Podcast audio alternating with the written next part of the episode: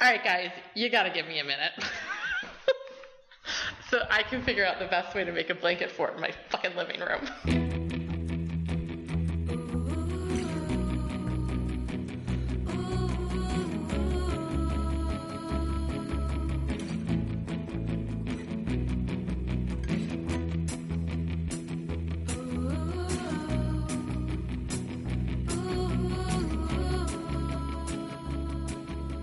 Welcome aboard the Little Red Bandwagon, your twice weekly podcast celebrating the radio show turned podcast Too Beautiful to Live.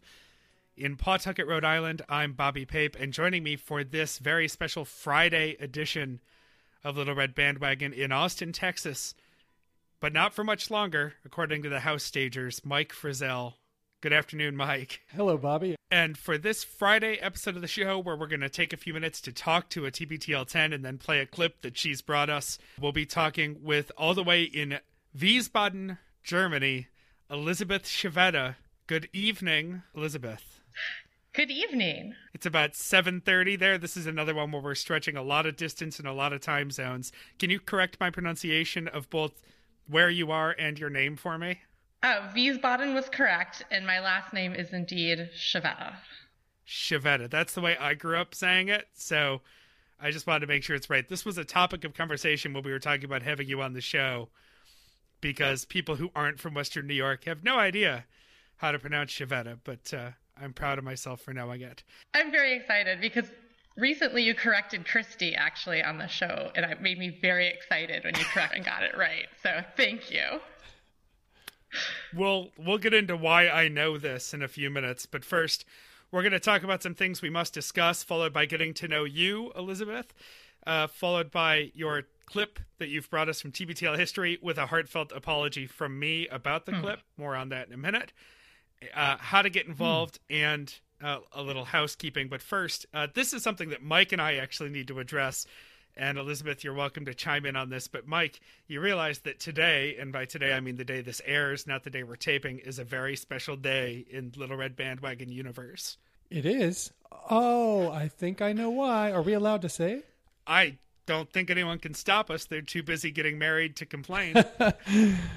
yes, wedding That's bells right. are ringing. Well, the uh, reception and party is at the end of July, and if you want to go, all you need to do is call Jeremy today is the actual wedding day of our founder and co-host Christy Wise and her now husband Jeremy Holmes. Mike, did you ever think we'd see the day? Um, I I thought that they would, as long as I wasn't there, that they would be able to get married because you know when they do that, does anyone have anything to say? You know, but uh, they didn't. I I didn't get to the wedding, so I, am sure it went right. off without a hitch. Uh, Elizabeth, did you hear the episode of TBTL where Jeremy proposed? Oh yes, I did, and and Chrissy's awkward acceptance. She said sure. sure, sure. I was cringing a little bit, but it was very lovely. It made me very happy. Every man dreams of his bride to be saying, "Sure." We're friends with them, and we cringed too, but we're very happy for them. Congratulations, guys. I assume you're probably going to be too busy to hear this right away, but maybe you will, and uh, we're we're very happy for you. So more on that to come when we get Christy back on the show. I'm sure she'll tell us all about it. I can't wait to find out which relatives embarrassed each of them and both of them now that they are mm-hmm. one. Uh, but that's business yeah. for another day. What we need to talk about right now is you, our guest, Elizabeth Chiavetta. Let's start here. I know you because I know of you from Western New York. How did you get to Germany? And then we'll backtrack. So my um, my husband works for the government. Um, he's actually an auditor for the Department of Defense, and uh, there's a lot of uh, U.S. military installations in the U.S. And he happens to audit defense contractors, and they had have an office, an audit office here for his agency and we had daydreamed about moving here for years and thought, you know, hey, when that position comes open, maybe you should apply for it. Um, you know, just a daydream. And then one day I was at work and he forwarded me the the announcement for the job opening. He's like, hey, that job opened up. Should I apply for it? And I was like, yes, apply for it. And, and, and, luckily he got the job. And, and so I quit my job and I had a really, a really good job, but a very stressful job. I also worked for the government or worked. Um, and so I was like, yeah, I can quit my job and have a five year hole in my resume. That's okay. Cause we're just going to go live in Europe for three to five years, and it'll be awesome. So part of like the Wies- Wiesbaden military community here. Okay, how long? How long have you been there now? We've been here about a year and a half, I think. We came in December of 2014. And I still don't speak German. By your own definition, you are fun employed. I'm in fun employed. Yes, it's awesome. It's so awesome. so TBTL and Little Red Bandwagon help fill that void a little bit time wise. Oh, absolutely. Because like 90% of my day is puttering. Um, because I like I do the cooking and the cleaning, and I even started doing my husband's laundry, which in all the 10 years we've been together, like I'd never done his laundry before, but I figured, you know, if he's working and making the money, I should be a good housewife and do his laundry. So I like I putter a lot, and then I also um, I like make costumes. That's the other thing I do. So yeah, I have many, many hours during the day that I need filled with podcasts. What kind of costumes? Oh well, I do like cosplay. Um, I, I don't think Luke and Andrew have had the opportunity to make fun of that community yet. Maybe they have, and I brushed it off. I don't know, but I'm sure that the day will come when they make fun of us and talk about how they can't understand why, why we do it. But I basically I like to dress up in like you know sci-fi or, or fantasy costumes and go to conventions. Cool.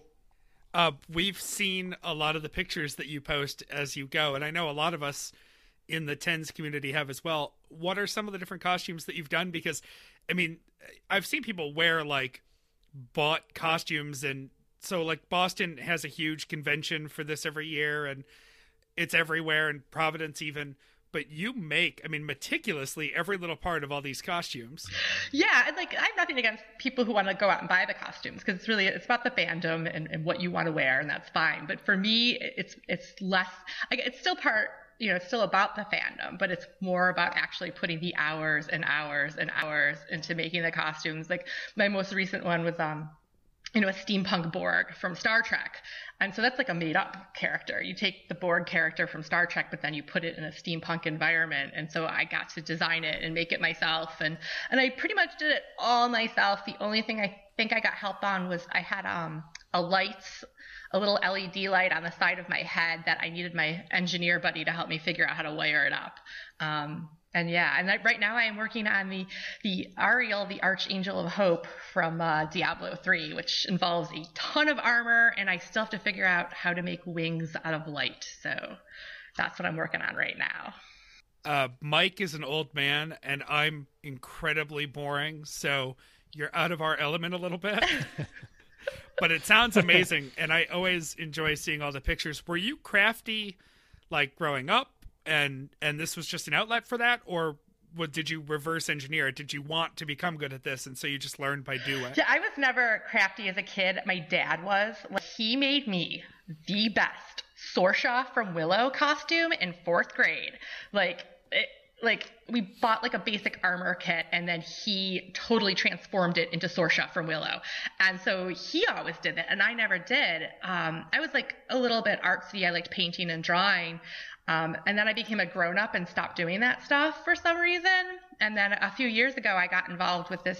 Oops, I got involved with this group called the Geek Girls Guild, and we just got together and did crafty stuff. And that all this stuff started coming back. And at first I was really self-conscious and I was like, I don't know how to do all this stuff, the sewing and the armor making and, and just even just making stuff look like something out of nothing. And then I just, you know, I'm like, oh, there's YouTube. And then you just watch lots and lots of YouTube videos and you figure it out and you learn how to do it. And that's how I learned how to do it.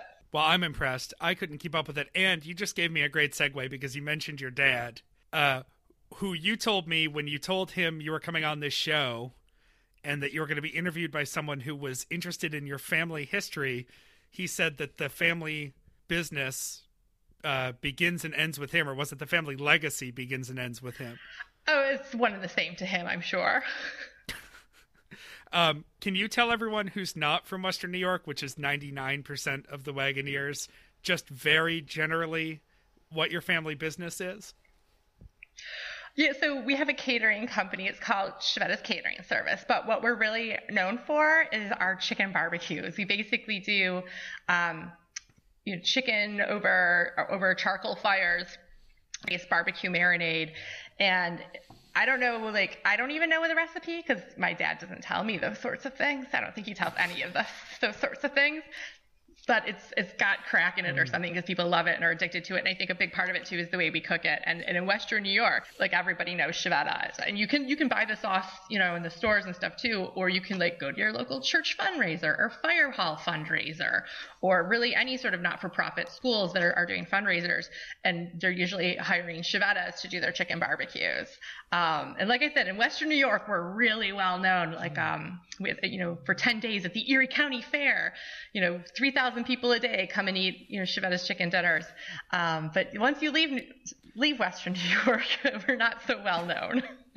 you'll, you'll find uh, Western New York transplants, and they'll freak out when I tell them my last name is Chiavetta, and they like lose it, and they're like, "Like the chicken?" I'm like, "Yes, like like the chicken." But as my father says, I'm not famous.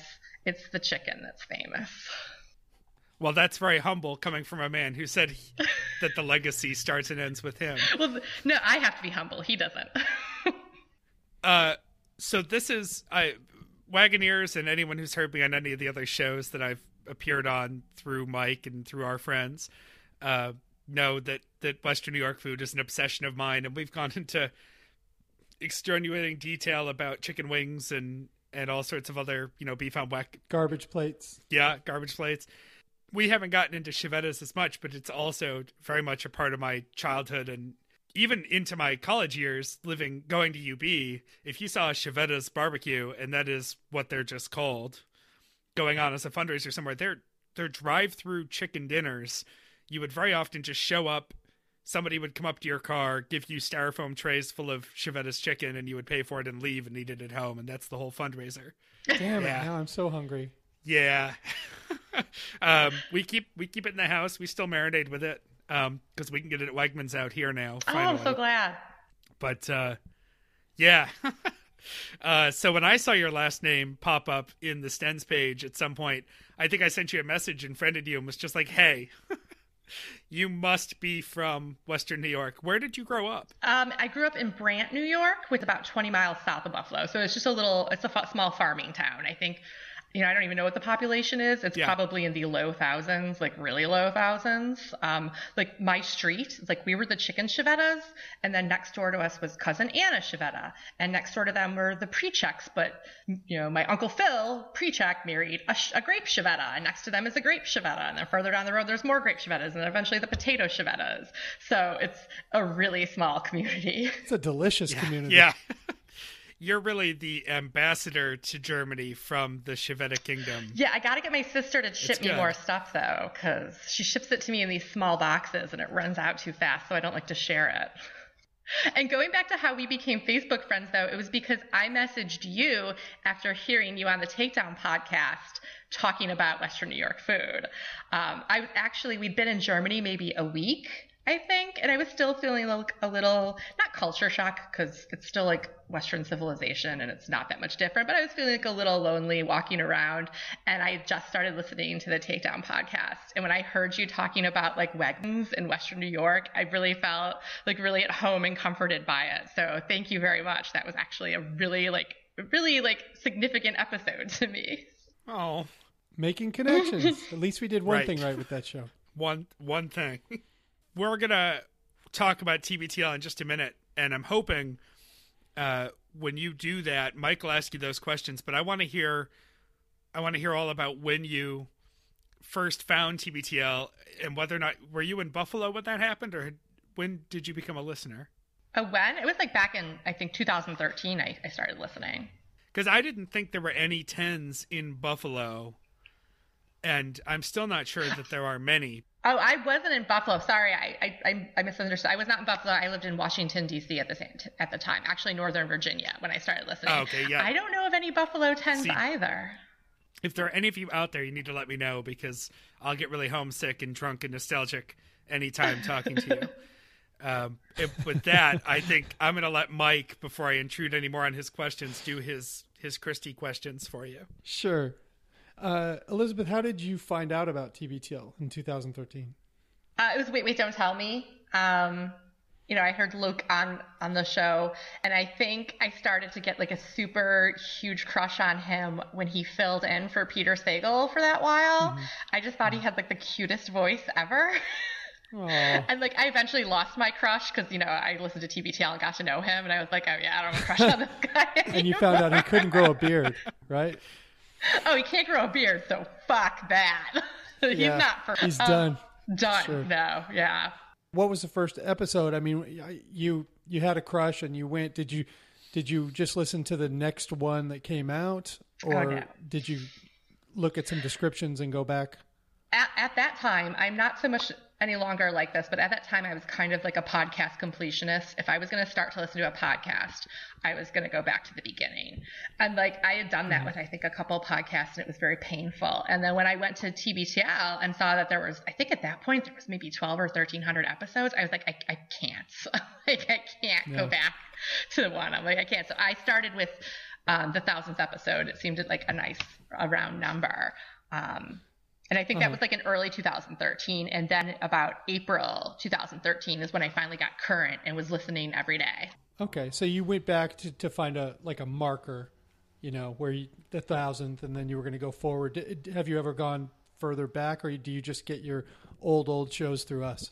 Um, I've done mostly through you guys, and then when maybe they'll do repeats on TBTL. Um, through the archiving project, I have gotten to listen to some of, of the earlier episodes that were before the thousandth episode. Um, but but I just I really I just haven't had the time to go back. Now you mentioned you went back to the thousandth, and a lot of people seem to have done. I think through this show we found out a lot of people did listen to that one first, but it did not really hook them. Like it wasn't, um, it wasn't really you know distilled TBTL. It wasn't like the show normally is. Was there another episode that made you think I'm in? I'm all in. I got to listen to this show until until the day I die. Like I don't remember a moment. Like I think I know enough to give a podcast some time to let it grow on you. Um, so even though you're right, like the thousandth episode was kind of like a whatever episode for me, and I'm like, oh, I got to give this more, you know, more time. And I just kept giving it more mm-hmm. time because there were so many episodes. Like I would go on whole vacations and ignore my husband and our family that we were traveling with to be like, I gotta go sit on a beach and listen to this podcast. And I just would, had invested so much oh. time. And I realized once I got current, I like I didn't have a moment where I was like, this is the episode. Now I'm a 10. It was more of a point where I got current and I was current and I listened every day. And I was like, oh yeah, I, I feel like now I can call myself a 10. Cause I started to wonder like when, when's that point where I can actually call myself a 10? When am I allowed to call myself a 10? Right. And it was, that was like the moment. I'm like, okay, I am now current and I'm listening every day. I even, I can, I know the exact date. It was, let me look, April 23rd, 2013. And I know that because I emailed mm-hmm. Luke to tell him I'm a 10 because I was current.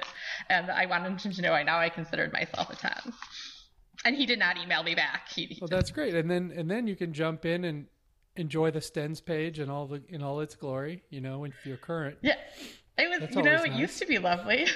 It'll be lovely again. We're gonna make the Stens page great again. Is that what you're saying? yep. You mentioned that um, you wrote to Luke, and of course he didn't write you back, right?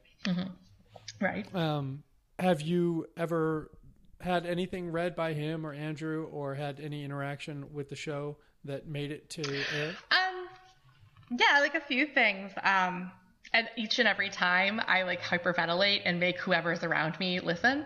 Um, but I think the first time it was just really short. It was, I think they were, it was around the Super Bowl and they were having people like send recipes in for Super, Super Bowl parties and like whoever was going to have the best recipe was like going to win something. And I didn't really care about winning anything because I think it was something local in Seattle that I wouldn't be able to enjoy. Mm-hmm. But I still like submitted a recipe and they like, and it was like towards the end when they had decided that like dips weren't going to be like admissible anymore because there were too many tips and mm-hmm. I had submitted a dip, but they did say my name. And I can't remember like the joke, but I asked my husband, what's a funny like punny name for spinach and artichoke dip that had that is related to football? And he said something about like I guess the Chiefs had done really bad that year or something. And he was mm-hmm. like, "Oh, call it the you know the spinach and Chiefs artichoke in the playoffs dip or something." And Andrew laughed just a little bit when Luke read that. So I mm-hmm. felt I felt very good about that. What What were the other ones? Oh, um, oh, like when I did my, they had like my uh, the, the sponsors announcement, they went out and talked about my address for a while, which made me like squeal deep down inside. Oh, right, because you have remember a it's an you- APO address. right. Yeah. Yeah, so it's an army post office address. And Luke's just like, where is this? And like, I was so flattered that Andrew was like, oh, I'm Facebook friends with Elizabeth. She lives in Germany. And I'm like, you probably looked this up because Andrew's like, that made me feel good that he's like acknowledging that we're friends on Facebook. But in my mind, I'm like, oh, he just knows we're friends on Facebook because he keeps track of me. So, and I've had a couple like emails read on the show. Man probably likes chicken. He better like his chicken, his Chiavetta's chicken. Everybody likes Chiavetta's chicken. It's true. Um, Everybody it likes. Chiavetta's chicken. You You like can't it. see it because I just sent it directly to Mike, but I just started sending him pictures of a Chiavetta's chicken dinner and then the grill set up when you see all the grills lined up. I, if you go to chiavettascatering.com, I It's- believe they have a gallery.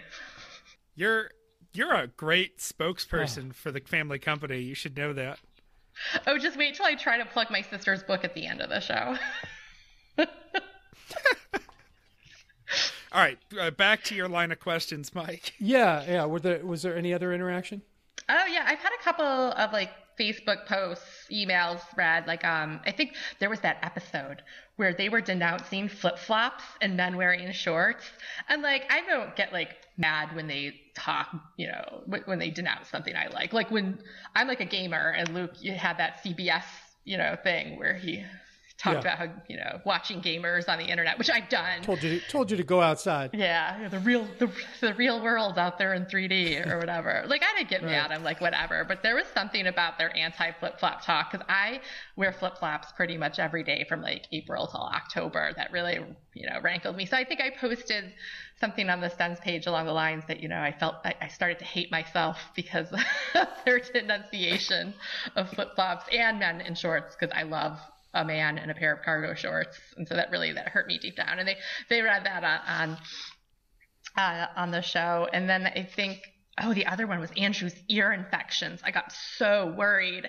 because he's having like chronic ear infections, and my husband was having chronic ear infections, and it turned out his eardrum had been ruptured for ten years. So I was really worried, and I emailed in about that. Man. Yes, I was like, go Oh get a, gosh. go to a ENT and get that looked at really, really good. So, so they went on and on to talk, and they were they were really upset on my husband's behalf that his doctor just didn't catch on sooner. So I was like really excited, and of course I make everybody listen to it over and over again. Really? Like non like non tens, like not not even elevens. You just slap the headphones on them and say you got to listen to this. They're talking about. Oh, I me. send links to like my mom and my dad and my siblings. I'm like, okay, scroll to Sure. the minute 2802. That's when they talk about me. You have to listen. And then I make them listen and then I quiz them on it to make sure they listened. Yeah. Hey, at least you give them a timestamp. Oh, so this is the big question. Uh, why does TBTL matter to you? I think it's mostly because uh, I feel like I am just like Luke and Andrew. Like they like their, their insecurities, the way they, they think about things. Like there are so many times when I'm like, oh my god, that's just like me. I didn't think anybody else was like that. And the fact that they can mm. talk so frankly about those insecurities and like stupid things that they think or say. And I think one of the early episodes that really got that really endeared Luke to me, I think when he went and did that the stand up at that pizza place where where he did the mic drop and they yelled at him um, and that he kind of admitted you know not that i'm a big deal but I, I think they should have thought i was a bigger deal and that they should have been a little bit more Right. excited that i was there they like admitted that he, he knew he, he should be ashamed to have felt that he admitted that Sure. shame i was just like oh that's i don't know it was just really refreshing to hear them talk about that kind of stuff and be so open and frank about it, especially when I do and think and feel and say a lot of, of the things that they do. So that's really why it matters to me. It's like the blue check mark. Um, he's he's brought up the blue check mark on Twitter at least five or six times now, and he knows it shouldn't matter to him, but it clearly desperately matters to him. Oh yeah, and it's in the end it's like stupid, but it's like I love that and he knows it's stupid, but I love that he can admit like, Yeah. yeah, this this is a thing that really just keeps eating at me. right, right. All right. Uh, thanks for that, uh, Bobby. We have a a long clip today, but there's a lot of goodness. Yeah, before we started with today's episode, we had a serious conversation about how much of this clip to include. uh, Elizabeth. First, let me start with my apology, actually, and I'm a little Uh, uncomfortable yes. doing this because usually Mike is the one who has to apologize for things. Not today. but not today. uh, a few a few weeks ago now, uh, we featured a clip show all about Andrew, and we gushed about Andrew, and and listeners sent in their clips and gushed about Andrew, and I was thinking about what clip, uh, without mocking him, because there are so many to choose to make fun of Andrew. But I wanted to choose one of the ones that was actually really endearing to me. And I thought back to Andrew talking about his sort of childhood hopes and dreams. And I ran with that clip and I recorded my little intro for it, and all was well and good. And then uh, it came out, and then maybe hours later, you sent me a, a I won't say sternly worded, but you sent me quite the message reminding me that the reason that that was buried in the back of my subconscious brain is because you submitted it as your clip for our show and I being the asshole that I am completely forgot about that and pillaged it and used a few minutes of it for the clip show. So I believe the words I uh, used Elizabeth, were I fucking apologize. bastard. I messaged you. yeah,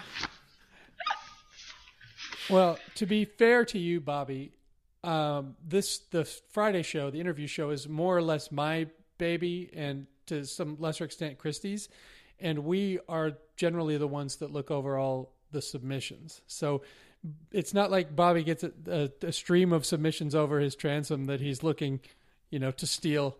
So Oh no, Mike. I don't know how oh, no, aware he was because that this here's was your the thing. episode. When he messaged me after I submitted, and he was like, "Oh, I'm so glad you you're you're going to be on." He's like, "And that's a great clip." He oh. specifically told me Yeah. it was great. oh, clip. Bobby, oh, Yeah. I tried to I tried to get you off the hook. Thanks sorry. for trying to cover for me, Mike, but really I got to follow my sword on this one. Yeah. I, I forgive you I though, saw Bobby. it, it. It jumped out at me because I saw Chiavetta and uh, my eyes lit up and my mouth started to water. Sure, And sure. now, yeah, you understand now that you've seen the pictures. It's very Um, distracting. yeah. Yeah. So, I here's what I think is my redemption story for this. When I did my intro and played a few minutes of this episode on the clip show, I specifically said there is so much more to unpack here that we don't have time to put in. And now we do because we had a conversation before we started about how much of this show to include. You talked about you know the the childhood hopes and dreams and hero fantasies but there's also a whole first section of this episode about finding the ideal bathroom to poop in at work that is classic TBTL. I mean, just incredible. And so now we have a chance to to play all of it. We're not going to play the entire episode because we're going to trim off some rambling about Todd Rundgren and a couple of other things that aren't necessary. But uh, we're going to listen to most of it now. And Elizabeth, do you accept my apology? I apology, of course I do. I stopped being mad at you like a week ago. Thank you. It's a it's a burden. a whole week ago. that was I was gonna say a whole week. uh, let's let's take a minute now, or actually several minutes now. Let's listen to this episode.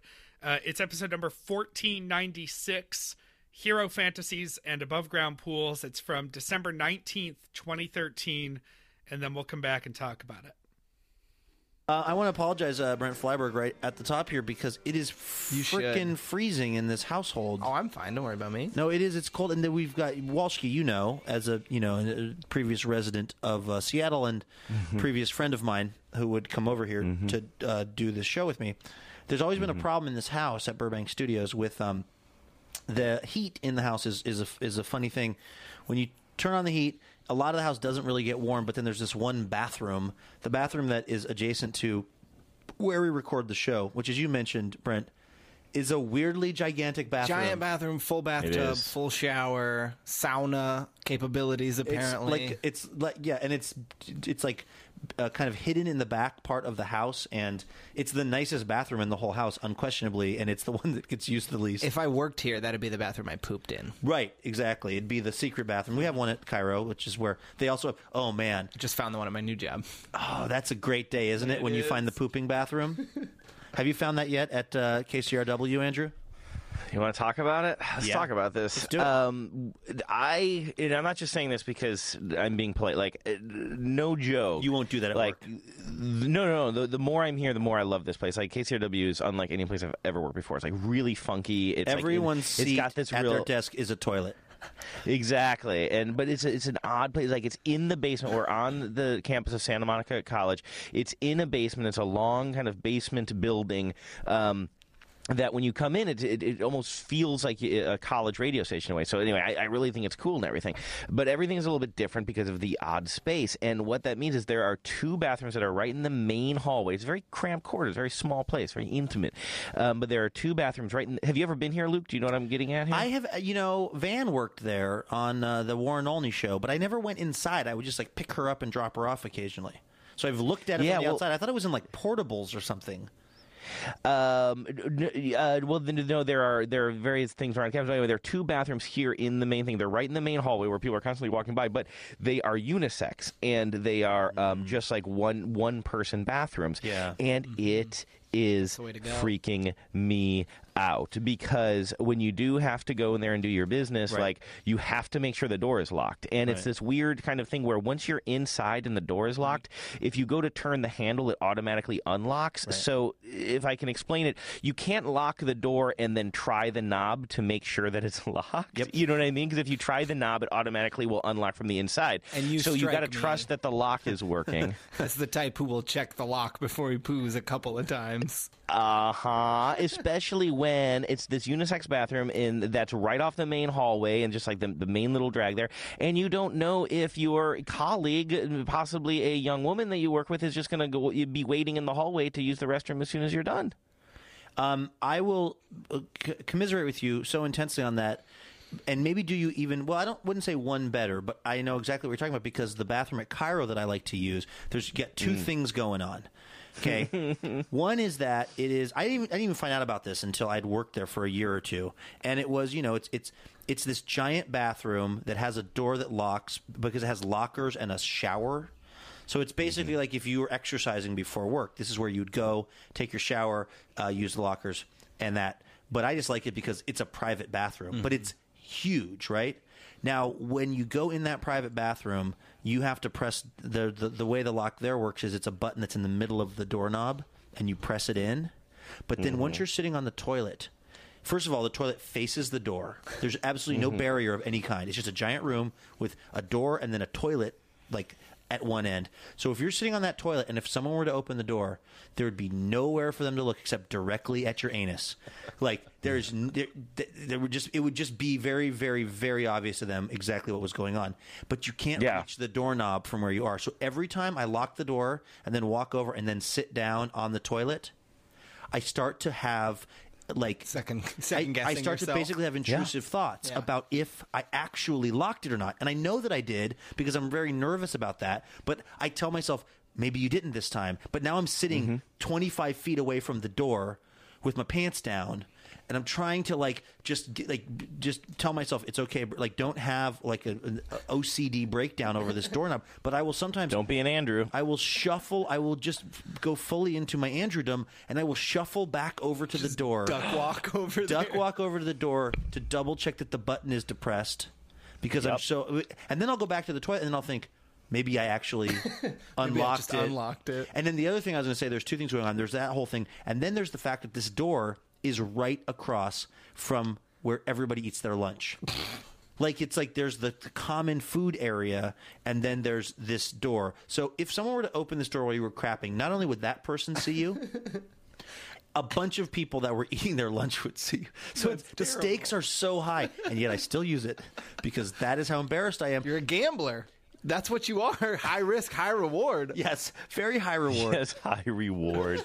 Actually, can I um? Oh, go ahead. Go ahead. No, no. Well, I, I'm going to take. A, I'm taking a, a huge, huge left turn here, uh, based on the word gambler. So I don't want to kill the conversation. Sorry. Can I tell you guys about a weird thing that I do in the bathroom at work? Please. I want to just hear, please. but but but But I wanna hear what Andrew. Let's put a has pin in that, Andrew. Yeah. But I want to hear All right, Brent, all right. Brent's toilet. You at know work. why I like to have the the private bathroom, and I feel so weird about this, but I do push-ups in the bathroom. What? Swear to God, because I feel weird doing it. Like it, it helps me to feel like physically engaged to, to to stay focused. So sometimes I will just go to the bathroom and do push-ups, but I'm too embarrassed. Sounds embarrassed. messy. I'm too embarrassed to just do them on the floor, like in front of people, because I don't want them to think that I'm like, oh, check me out, I'm doing push-ups because I'm so strong. But I just, I, I feel like it helps me. But it's get not through a, my it's day. not a fitness thing. It's about staying awake and staying engaged. and also fitness.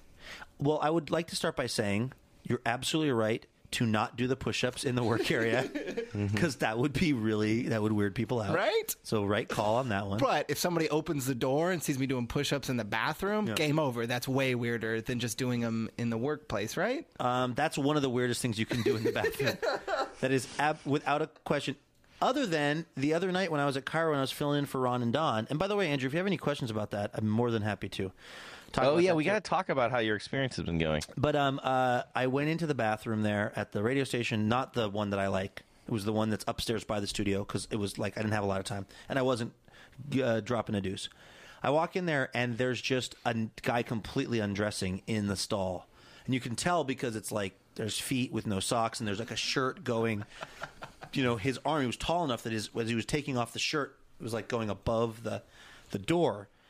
And so then I just was like, but I'd already started to to go to the bathroom, and I was just like, I got to wrap this up because this might be a total psychopath. At any point, did you hear him say, "The insanity"? It was not Dori Monson. Uh, although Okay. my that would that would have been my initial suspicion, but no, it was not. I, I still don't know who it was, but I had to get the hell out of there. Oh, the other thing I was going to say was when I was using earlier this week when I was using the pooping bathroom at the radio station. I feel like I'm the only person who eh, who knows about this slash ever goes into this place, but I like opened the door, and there were these really expensive pair of women's leather boots in there, like Frye boots. Like at the bottom of the stall? Or No, just, sitting, in there by a locker, like some woman had like changed. Oh yeah, because it's a locker room as It's well. It's a locker right, room. Okay, yeah. So some woman had come in and she had probably had taken off her boots and her like work, you know, clothes and was putting on exercise clothes and was probably at this very moment jogging around a, like the lake that's by the the radio station, Mm-hmm. which meant she was coming back, which meant there was a chance that I was going to drop a tremendous deuce in there and then like open the door and find like and it would be worse if she was cute. I don't know why. Find a cute lady there waiting to come back in after her workout and get her boots and stuff to shower and get her boots and I would have to look at her and I was practicing in my mind. It's one thing with dudes like you know how it is, bro. Sorry, bro. Yeah, you might want to give that a minute. But like what do you even say to a lady about that stuff? Well, that's what I'm talking about. That is the reality here at work every single day. Like we all share these two one-person unisex bathrooms, and like, and I'm kind of glad that you brought up that thing because before I mentioned, I'm like, you might come out and it might be a young lady there, and like that. I I didn't want to sound sexist or something. Maybe that shouldn't matter, but it does. Like, Oh, if it were kidding one of the guys I work with, I would just be like, um, yeah, you want to uh, give it a minute, man, or something like that. But yeah, like, like, a real bro, man. Right, and I'm not some brosify kind of guy, but like somehow that is a little bit more socially acceptable than if it's like you know just some this you know some woman I work with be like, um, it's all yours. Like I wouldn't know how to handle that. You know what's gonna you know what's gonna seriously mess your world up. One day, Andrew, and this is why I told you not to take this job. One day, even though I didn't know about the bathroom situation, I had a sense of foreboding. One day you're gonna walk into that bathroom and it is gonna be lit up with a smell from somebody else who had some kind of a you know a digestive Oh, I know. situation, and you're This just has gonna, already kind of happened. and you're just going to be peeing. You're just like just a normal, average, Uh-huh. Yeah. run of the mill, nothing weird, nothing to see here, Yeah. urination. And then you're going to come out, and then there's going to be a lady standing. And then the question is do you say, that wasn't me? Or do you not say you anything? nope, you don't say anything. Don't You acknowledge it. don't say anything, No and way, you got to so remember wrong. that. You think you think you say, "Oh no, the smell you're about to smell that wasn't me." Yeah, and then you you, say, what? "Eh, some of it was. Because I did fart. I was standing, but I farted. But it wasn't as bad as like. But you what- should thank me for waiting till I got in there to do that. I could have done it out here with everybody. Exactly, and I think it was probably Uh. I think it was probably Warren Olney. That's funny to four people. Um, I uh, no, uh, what? But this this happened, Andrew, and you just left it uncommented upon. Um, it, it did not happen where somebody was waiting, but already you sometimes will go in there and you can see like, ah, I see this has been occupied recently. Um, and then you, as you're getting ready to leave, you're just kind of like, well, I mean, this time it's not even on me, but like I hope somebody's not waiting out there, and it hasn't happened yet that as somebody has. But I mean, I, you, we're breeding a culture here by having this being the reality of the restroom that everybody's got to be a little bit more forgiving of it, right? It's not just a reminder here. Boys aren't the only people who go to the bathroom. Absolutely. you know what I mean. Like this, this is happening, and uh, this is happening to everybody. It's a little bit of. Uh, I think it's something that we all realize is a kind of a unique situation, and Right. we're going to be forgiving. I do think you should practice your your rap though, like your, your what you're going to say when you come out, which is like you could say like, Mm-hmm. "Hey, I just want to take a minute uh, to apologize for whoever did what happened in there, because wow." I actually kind of you said rap, and I know you were using a different context, but if I actually had a rap, like that would They would totally that would forget. really be something. Just you know, blindside but- them with a, with, a, with a Exactly. sixteen bars. They're not going to remember. Yeah, actually, that's a name is really Walsh. It's a really good plan. Step out, and if you see a young lady and you know she's about to just rap until she until the smell to just rap until she doesn't even have to go to the bathroom. That's right, exactly. Till she chooses to go to the Arby's in Santa Monica, just because they have a bathroom where no one's trying to rap. My name is Andrew Walsh, and I'm here to say I'm not responsible for that, at least not today. um, by the way, there's one quick. Like, I want to kind of get off the poop talk because I just feel like when it goes on for too long, we might isolate new listeners. But I feel um, being disappointed. in me. You're right, exactly. Um, but uh, You guys have really different one- ambitions for this show than I do. I'm feeling, I'm feeling great about this. the um, there is one option I have that um, so.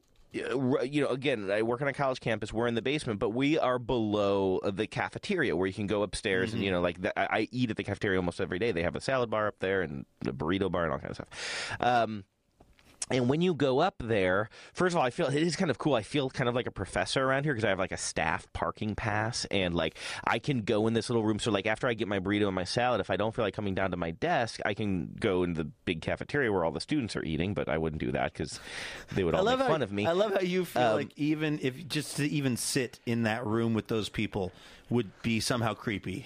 They're all going to well, laugh at not me. even creepy. Like more like I feel like kind of a big old nerd to be all like they they all like start throwing spitballs at me. But instead, like I have access to this little staff faculty room that I the first few times I went in there I didn't even realize. I thought it was just a quiet place that the kids didn't like. No, no, they're not allowed in there. I'm like a professor. I can just go in there and eat like with the old people.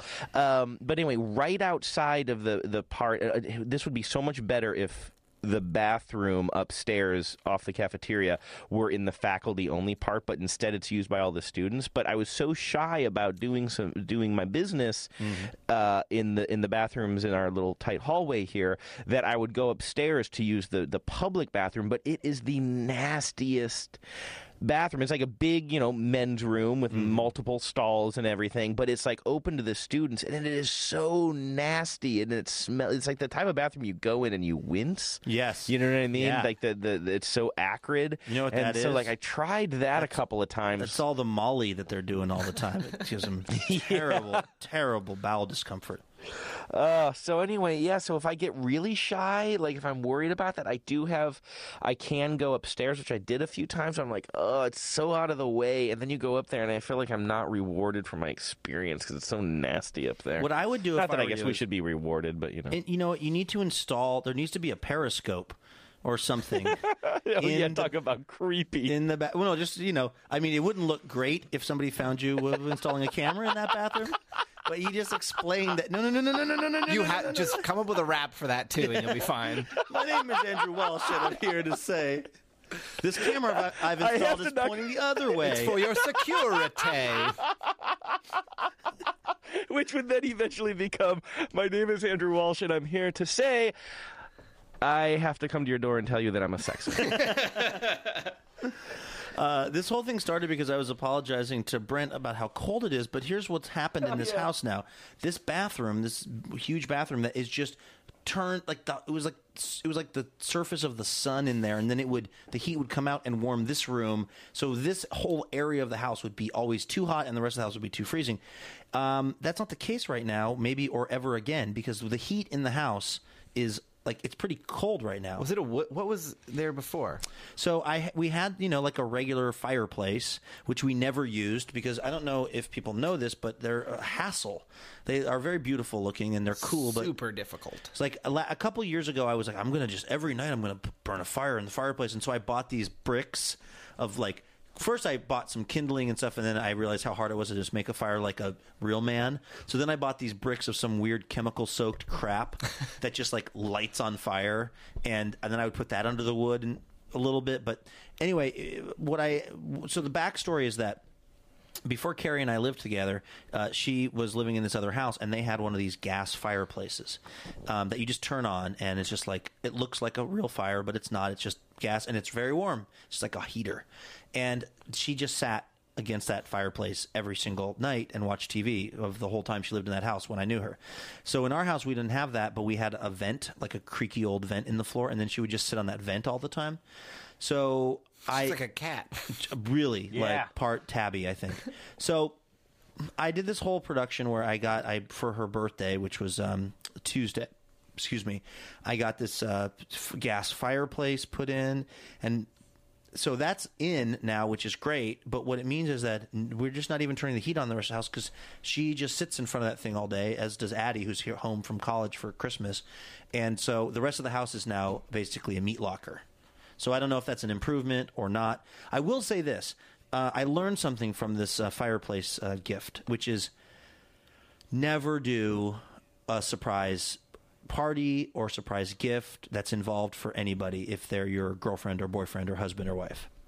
Did it not work out? What happened? It, it worked out fine, but what happens if it's too involved is there there's so much lying that has to happen that like eventually it strains the relationship. You know what I mean? Like you were throwing a surprise party for someone, and you're like, they, and you're just like, you're like, no, we have to go. You know, we need to go do these errands right now because you're trying to get them out of the house so that the thing can happen. But you don't have a good reason, so you, don't just have a get good- angry. Yeah, and you don't have a good reason, and they're kind of like, uh, yeah, I don't feel like doing errands. You're like, do these motherfucking errands.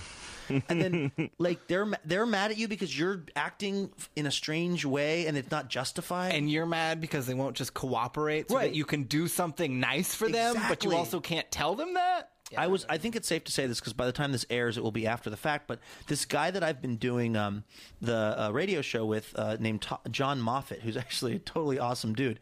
He's this guy, right, who made the news this year because he quit football. He walked away from a million dollars because he was just like, "Yeah, it's about competition, and I'm really about oneness."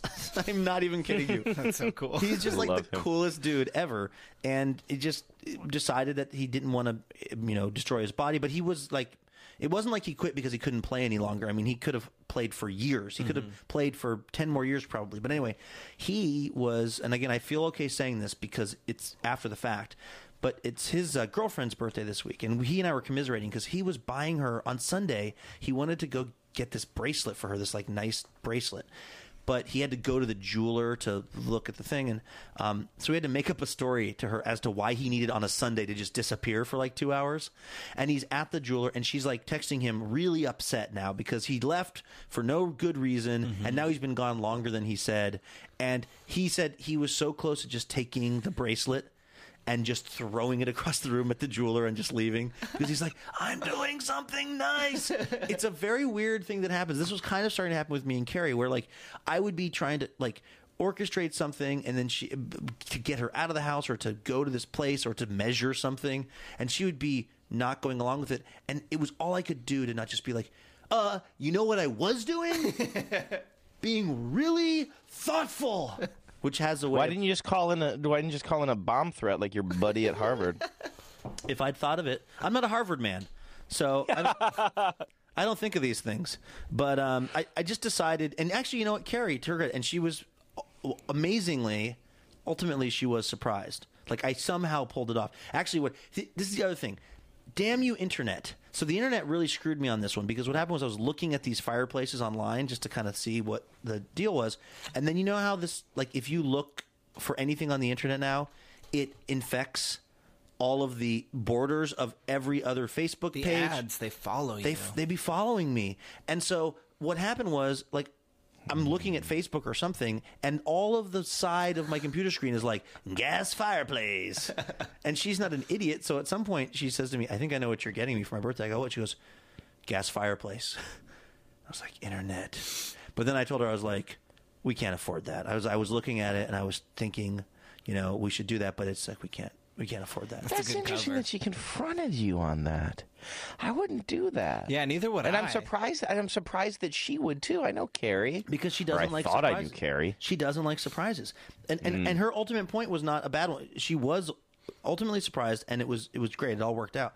But then she she was like, "This is why I don't like surprises." She was like, "Because there's always this pressure and it's like this thing, and then if I find out, she's also like." A weird Columbo. She just like walks into a room. She's like, eh, "Something's out of whack here." Luke just called his wife Weird Columbo. As Everybody. opposed, Yeah, I know. As opposed to normal Columbo. Right. And so she also just always figures stuff out. Like it's impossible to pull something, pull the wool over her eyes. And so, anyway, I um I just decided this is the last year I'm going to do anything like that. Everything else is just going to be like here's a brochure of the hot tub we're getting, and we're calling it your birthday. So, what color of wood do you want? I don't know. Mm-hmm. I'm just like I'm never trying to pull off because that was the thing I was going between trying to maybe get a hot tub. Hot tubs are actually way expensive. I had no idea because you can get a free hot tub on Craigslist. Usually Yeah, comes with a guy with a mustache. Yeah. gotta set yeah. And various flavors of VD. exactly. Uh, I still want rights to use the hot tub even after I've donated. Speaking of surprise gifts, one time when There's I- more of me in that hot tub. Sorry. Go ahead. when I was like 12, my I really wanted a go kart for my birthday, and my parents told me not to go in the garage for a full week. They were like, "Don't go in the garage. We're serious. Don't go in the garage." So I thought I was getting a go kart. Total fake out. There was nothing in the garage. Why would they do that? My parents Why are. would they do that? Well, at the time I was like, "Well, that was mean," but now I'm like, "Man, my parents are cool." what, what did they actually get you that? I don't. I don't remember. Like I don't know PlayStation. I don't remember, but it was something good. Like I got a good birthday present, and then because I remember it was like the next day, I was like, "Wait, what was in the garage?" And they were like, "Psych, idiot." Oh wow, that is actually pretty great. Yeah. it's kind of great, but it's it's really predicated unless they really did just want to like ruin your birthday. Like it's really predicated on like we are confident the gift we got is as good as, if not better than, Yeah. the one that we're freaking or, or psyching you out Yeah, about because that could really backfire. That that, could be like like a, a PlayStation could, would be an amazing gift, but if you just were a kid who wanted a go kart and had your mind set on it, it could turn an amazing expensive gift like a PlayStation into something kind of shitty. Yeah. Yeah, that's definitely like that's a ballsy move because that's you have a lot of confidence in what you're actually bringing. But I do like it. I like that it was messing with your little Briar Washington sense of entitlement. so true. Because I thought I was oh. getting a go kart for a week. I thought for sure, and now that I'm an adult, I'm like, well, of course I didn't get a go kart. What are you crazy? But isn't it interesting? Well, that- you know, if Luke was your dad, you would have just gotten a nice little wooden go kart that Yep. he would have carved for you all by himself. Absolutely. I, I was obsessed with trying to get a go kart or a any motorized anything when I Mm-hmm. was I think it's I think it's a developmental stage for particularly for young boys when you're like I can't run fast enough. when you're like between like you know 10 and you know before you get a driving age Mm-hmm. this obsession with having a motorized i was always like if i could just get a go-kart i could go anywhere like i didn't want to like race it i wasn't going to go to the track i was like i'll just I'll just tool around the town in this Yeah. go kart or this like motorized like um, I wanted a moped so bad.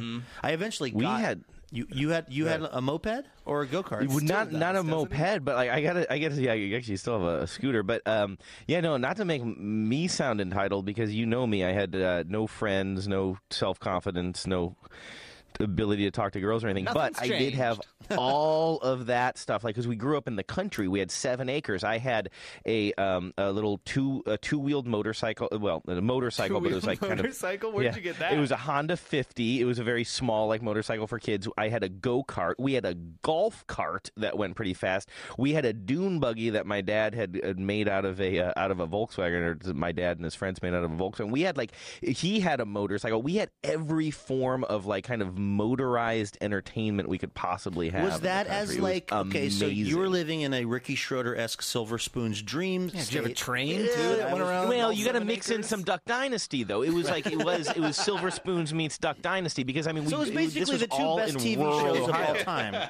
The two Right, best TV programs. Ricky ever. Schroder with you're Ricky Schroder with a beard. God damn it! You had everything, Walsh. It was amazing, yeah. But Noel, but no friends, and I mean, no joke. And I, this is Who both. needs a friend when you got a those stories- dune buggy? Uh, I would have traded every one of my friends for a dune buggy. They were, they were shit. I used to literally in my go kart, which was great. I, by the way, I still have a scar in my arm where the where the um where the uh, where I burned myself on the on the exhaust pipe from. But I had this little go kart that had a spoiler on, on the back, and I would just picture fat little Andy in his go kart, just driving, just speeding all over um, our property and like going in circles around the pool. And I shit you not, imagining. Wait a second. You had a pool? Imagining it, it was an above ground pool with a deck all the way around it. So we've already discussed how above ground pools are kind of an indicator on this show. I think Well, but with like with a deck around that Yeah. changes it because if- Yeah. if you can just i mean this is one of the great kind of philosophical questions can god build a deck around an above ground pool wide enough and long enough that it no longer feels like an above ground pool It kind of felt like yeah. I mean, it was yeah. It felt. But anyway, I would drive around. to stand on i'm just i can't let go of this pool situation Sorry. you would Yeah. drive around the pool i'm sorry Yeah, I would drive around the pool, and I would imagine that whatever girl I had a crush on, usually it was Elizabeth Carroll or Amanda Cook. I would just imagine that somehow in some fantasy they were watching me from afar, and that I was just impressing them so much with my, speed on my go kart. That's amazing. Like that was my life. So I had all these like motorized toys, but all I was doing with them was imagining that maybe Amanda Cook would over like maybe catch a glimpse of me if she happened to be driving by with her family, which she would never do because we lived like miles and miles away from everybody. So really would you trade my existence for yours? Here's the thing, though, is I'm just realizing how similar we are from that story. what was Did you have like I, I have I used to have hero fantasies. I would put myself to bed every single night after like saying the rosary or saying a bunch of prayers. If I still wasn't asleep, I would have these fantasies like every night the same fantasy where we were in a, some sort of school thing or some sort of group situation, and then somebody with a gun came in and held hostage one of the girls I had a crush on, and everybody was scared except for Fat Andy Walsh who stood up and knew exactly how to be deft enough to save the girl without putting her more at risk. And then it was always a happy ending. That's the only thing more pathetic about th- uh, than that, Andy, is the fact that I still think about that kind of stuff before I go to bed. yeah. You fantasize about me saving Yes. girls? That's I do. Amanda Cook specifically. and it's um, I don't know how you know how to do it in my fantasy of this happening. so good. Some little Jack Black shaped kid Did coming in and saving as a the day. child too? I had glasses since I was two years old. That is delicious. I don't glad we know. turn this about I don't know because you know what? Here's the thing about having friends when you're a kid. Most of my friends, it was a terrible experience anyway because it was like Friends, they're the worst. no, but honestly, because when you're friends, like uh, the friends that I had, for instance, my very best friend growing up was this kid named Peter Williams, who I am actually still friends with in adult life, and I love. But um, uh, I was apparently like his third favorite friend. Not even. I would think I was like barely in the running. And I came over one time, and his sister answered the door, the back door sliding door, and she said, um, uh, what, "What are you doing here?" I said, I'm, "I'm here for Peter." And then she said to Peter, she like turned back and yelled, "It's the friend you don't really like." Oh no. Oh my god! and then he came out and then we still decided to hang out that day but it was like even i don't know i there's this kind of like uh, you know my girl uh, or like norman rockwell i'm talking about the my girl movie with macaulay culkin or norman rockwell-esque idea of what childhood friendships are like that they're just like you know you're at the fishing hole and you're the best but not really like it's a lot of bullshit really kids first of all kids are emotionally very unavailable to each other because they're kids and so they do a lot of like. you should have talked to your friend about. I feel like you're really emotionally unavailable. But you all are like, it's fun to hang out. But there's a reason why every time you like spend over at your friend's house or they spend over at your house, I was, by the way, the kid no one spent over at my house. There was a hundred children. There was one bathroom. It was like I would stay over the night at the people who had houses that were decent. But there was always a period of time after you spend over at your friend's house, like the next day, where you have the biggest fight with them you've ever had in your life. It's just like Yes. this knockdown, drag out, horrible fight. Like you just can't stand each other for one more minute. So I don't know. I might have taken go karts. Yeah, maybe. You're, I mean, in my fantasy, um, you know, the girls weren't yelling at me, except Oh, go hollering. faster, win the. They weren't hollering at me. Yeah. Have you um? don't Have know. you tracked? wait, wait. So in your fantasy, even after you saved them, they were like, "All right, see you later." They weren't. No, hollering? I don't think so. I think I um, no. I'm saying that. In other words, I'm saying that um, you know I wasn't getting into fights with these with these fantasies. These fantasies, at least I could control them. And that's the thing. They were like. I mean, eh, looking back on that, like they were very. Um, that scenario I described from you, I can still picture it. It's been so I can still picture it somehow. Like everybody standing around in a circle as I face off against this bad person. And like, What was your so move, specific. by the and way? I, I and What- it, like, like, going into move? these. What was the I think it was did? like you know. I think it was it was a, a form of karate chop. Like that's what you're gonna do in that scenario, right? Like Yeah. that's what. You, I mean, but like I, it's not like. I can't explain it. It's not like daydreaming where you're sitting, uh, you know, reading a book or something and your mind wanders, and next thing you know, you find yourself enveloped in this. It was like to go to sleep. It was like telling myself a bedtime story. you know what I mean? If I was Andrew, having trouble you th- sleeping, I would go there. I would like, consciously say, "All right, I'm going to think about this now." You think that I'm joking when I said I think about this shit before I go to bed. I have one of two different things that I tend to think about if I can't fall asleep. Um, which is one is fighting someone in a bar and what the move I would use would be, and the other is basically a hero fantasy. These are things that, as a 37 year old now staring down the barrel of 38 year oldness, man, this is shit that I lie in bed at night. like stop the terrorist on the plane, hero fantasy, or what? No, it's. Let me try to think of what kind, what it usually looks like. It's more like, it- it's not so much terrorist. It's it's like, it's like. Uh, I'm. I think I've been thinking mostly about fighting this one guy in the rickshaw a lot lately, so everything else is kind of blurry. For probably, I'm going to be totally honest with you. Probably, probably for the last like I'll go through different. I will think about. There will be a thing that I will play through in my mind before I fall asleep, and it will just be my go-to for a while. And you'd think it'd be like a sex thing or something cool. It's for the last six months or maybe longer. It's been of this guy that I'm fighting in the rickshaw uh, off of um, Greenwood, and different scenarios under which I beat this guy up. That surprises me. Here's why: because it sounds like this is a real life guy that you have a beef with, and you didn't like the way you ended it last time. No, it's a guy that I as- headbutted and he crashed into a Oh, table. I oh, so actually you, fought oh, him.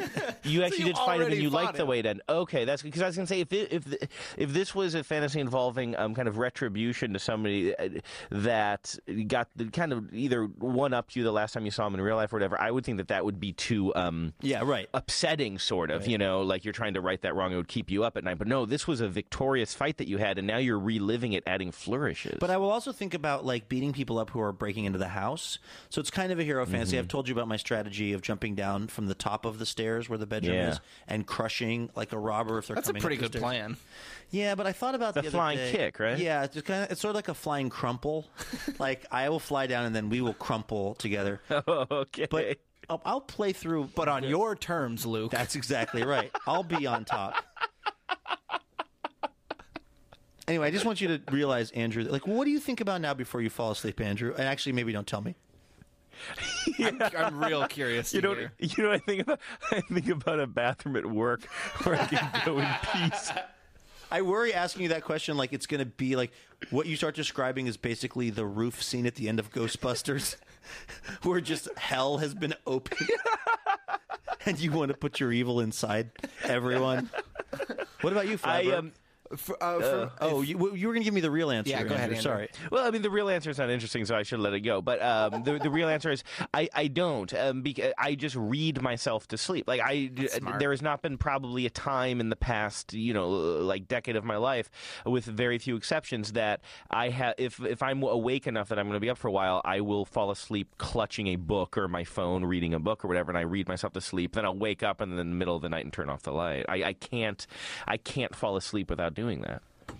Sorry, How about you, ahead. Brent? For me, they're like now it's I I will imagine like a really good set. Like I go on stage and I have a really good mm. set. But lately, it's a lot of mm. just like I'm a miserable failure and I'm gonna die alone, and that's how I fall asleep. And I know that like it's just because like recent breakup. You know, you it just makes you think weird things. Like so when you're alone in your bed and you're like, Yeah. well, this is normally when I would be with that person, and now I'm here alone, and now Yeah. I have to think about that. But it's usually I like, didn't know that. I'm sorry to hear that. by that's the way. okay. It you know it's life. It happens. Don't it, let me warning to all the listeners out there. If you've been in a recent breakup, do not when Facebook says, "Hey, check out your 2013 highlights." Don't do it. It is emotional oh. torture. Anyway, Really? Oh yeah, that was so That sounds huge terrible. mistake. And I'm moving, and I keep finding her things around my apartment. Disasters. Uh, but no, I'm fine. Everything's fine. Um, but no, it's it's But when you're lying in bed and you're thinking about when you're having those fears, I guess, Yeah. or whatever, does this is going to be this is going to sound weird, but like, is some part of it cathartic? Does it help you actually go to sleep, or is it just literally what goes through your brain before Yeah. your body just gives up Yeah, I and goes so. to sleep? Because it's usually like I will think about that for a while, and then I'll get sweaty, and then I'll like Mm-hmm. decide I have to do something and get up and just like Bathroom push-ups. eat a bowl of cereal, bathroom push-ups, something, and then I'll go back and I'll lay down and watch some TV show that I'm not actually paying attention to and trying to fall asleep. And then if sometimes I will convince myself that like, oh no, just think about that, think about the show you're going to do and how hard you're going to crush it, and then I'll fall asleep. But it's hard not to think about like, oh, did you make a huge mistake, like, or you know, in those things. Mm-hmm. Have you have you thought about? And I, I do not mean this as a joke. Have you? And it's going to sound like a joke. Have you thought about like a hero fantasy? Have you thought about just like because for me, I think what's cathartic, or I don't know, if cathartic is the right word, but what's kind of relaxing about playing these things through is is like that it's I'm I'm actively not thinking about the real things in my life that are very Right. stressful to me. Like have you thought about trying to think about something different that would be like that would make you feel awesome and I that would haven't. be if you want to think tonight before you fall asleep about beating me up in this room, I might. I, offer that as a gift to you. I'll th- I'll try that out. I'll let you next time I see you. I'll tell you how that works. Actually, I think I want to beat up Andrew. Can I imagine beating Right. up Andrew in this room? Yeah. I- well, that's kind of it's listen, Andrew's call. And then I'm going to take his hat. I shit you not, and I'm looking right now. Um, I am still Facebook friends with Elizabeth Carroll, and I am going to see if I she's would. available. I wanted to ask you, Walshki, if you have sort of uh, monitored the progress of these people that were so integral to your go kart fantasy world. oh, she's married. Sorry, dude. Um, and she lives in Virginia. I, don't, um, I don't know that dude. I don't care. Yeah, exactly. Um, the truth is, I mean, I- haven't. I, I actually kind of, in some ways, would pre- pre- pref- uh, probably have preferred not to. I don't know. Like at some point with Facebook, like this this dam broke with um, with all these people that I knew from early, or my very very early years. You know, again, when I'm talking about like having a crush on these girls, I mean, I'm young, like elementary school, like third grade, right? And um, at some point, somehow I got looped into something. I think our um, sixth grade teacher died, and I think, let's see, we were done in sixth grade in 1989. Is that right, Luke? Or 86? 89, I think. Well, you're one Yeah, year younger than me. Because you're class of 95 and I'm class of 94. Oh, yeah. Oh, you're so much more worldly. Mm-hmm. Smarter. There's a lot Um, going on in 94 that you, yeah, exactly. you can't, you just can't Exactly. even imagine. I mean, you're more of a bleach guy, and I'm more of a never mind guy. Mean, What are we going to do about it? There, that's just never going to come together. Um, but no, I mean, like, I kind of had no desire. Like, I have such like not not bad memories, although I do have a lot of bad memories. But also, like, I just don't remember things very well. Like, I have a horrible memory. Those very very early days, those grade school days, like these people, like I kind of remember the names or whatever. Um, but anyway, I became kind of Facebook friends. You know how it goes. You become Facebook friends with a couple of people from that era of your life and then all of a sudden becomes a chain and, and now I'm friends with like a lot of people from these very early days and I am not I have no idea what's going on with Amanda Cook I am friends with Elizabeth Carroll and I did I used to have a huge crush on her um, when I was a really little kid and I, I think part of me is kind of like oh I kind of don't want to be following like the real Elizabeth Carroll you know what I mean like I, I Yeah, just course. you you have this like just You wanted to be, and you wanted to be. Winnie from, from uh, Right. Wonder Years. You don't want her to be Danica McKellar. Yeah, Although, she's a real interestingly enough, Danica, McKell- Danica McKellar is ridiculously attractive still. And real good at math. Right, You know the really cool thing is about this. Uh, uh, sorry, I had no reaction to that. I could tell. Um, the Elizabeth Carroll thing is so we grew up in this place called Valley City, Ohio, which was just like it was very, very backwoods. Like, and you know, it was, it was most of the people who I'm Facebook friends who I know from that era of my life are, you know, they're I mean, they're doing okay. I don't want to be judgmental, but it's a very it was a very rural upbringing, and these people aren't very worldly. A lot of them are, and I had to kind of drop a few of them because some of their worldviews were uh, offensive at times. Um, but then Elizabeth Carroll, like when I clicked on her thing, like she is married, and she I don't know if she has a kid or not, but she's like she travels she the world. It seems like she has. I'm looking at the pictures right now. Oh, really? Are you looking? Oh, you looked her up? Do you have the right person, Valley City? Well, oh yeah, God, should I not be giving away so many private details? Well, whatever. Oh, um, yeah, that's her. Oh yeah, she has a kid. Um, but uh, but anyway, she's just like living this amazing life, and like she's tra- she travels all over the place, has an amazing job and stuff. I'm kind of like that. Actually, does kind of uh, bring me kind of a lot of happiness. I know that Yeah. sounds kind of corny, but it, it is like I'm kind of glad to see that like um, she's living a life that I envy, as opposed to um, Yeah. Sure. Because if you had saved her from a bad man and married her, she'd be all miserable and stuff, you know? Yeah, she'd be married to you. Uh, right. If Right. she'd Oh only my seen if she'd seen that go kart race, everything would have been different. For the Oh my probably for God. the worse. Hey, Do uh, you know that that's how I wooed Genevieve? By the way, With a go-kart go-kart race? oh yeah, I just drove it around the pool real fast, like was it a uh, in ground pool or above ground pool? it had a deck. You know what's funny is that like I think you might think on some level, Andrew, that like I'm looking. I I do think that above ground pools typically are like a lot of times they not all the time, but a lot of times I've taken a lot of trains in my life, a lot of Amtrak trains, and you'll see a lot of above ground pools from the Amtrak train. it just is what it is. But what those are usually is they don't have water in them anymore, and there's like you know my mom had an above ground pool when she was So a kid. did we. I didn't know about Um, but uh, but also there were lots of people like you, Andrew, and I presume you, Brent, who were in really solidly middle class, really awesome homes where your parents were like, "Yeah, we're going to get a pool. We're also not going to spend seventy thousand. Yeah, exactly. But we are going to spend four thousand. And my parents were like, uh, "You can, we'll hose you down in the backyard if you want." So I would have killed for an above ground pool. I mean, and if I if I, I didn't even know anyone with an above ground pool where I lived in Seattle because the yards were so tiny. Mm-hmm. If somebody would have had an above ground pool, we would have never ever left that pool. so I want you to know that I'm not. I, I ain't trying to diss.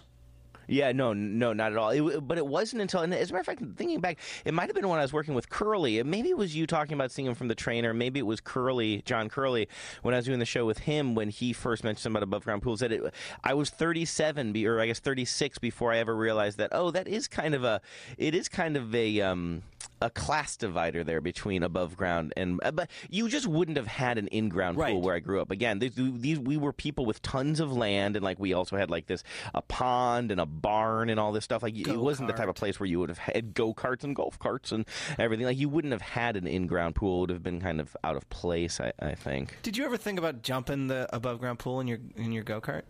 Oh man. Uh, you, you're like God, all it's the not time, too late, Elizabeth Carroll. It's not too late. like like jumping over it, right? Not into no, it. no, like over. Well, you're not the trying to ruin Yeah, your go yeah. kart. No, or your pool. No, no. Because that's how you impress the girls. You jump Absolutely, in you go-kart. Dukes of Hazzard. Oh, it. yeah.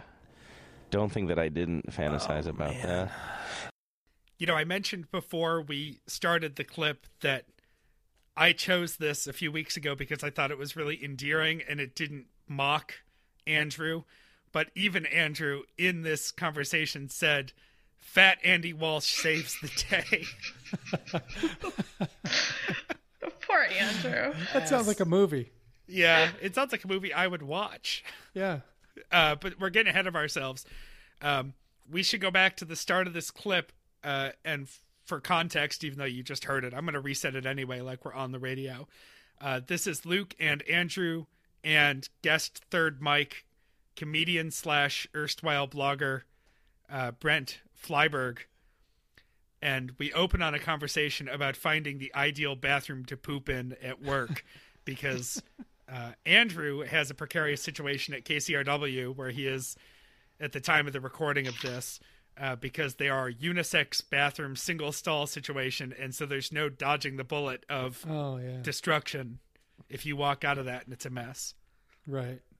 Then Warren only walks in and just goes, "Oh my God, Andrew, what did you do? I think you need, might need to see a doctor, Andrew."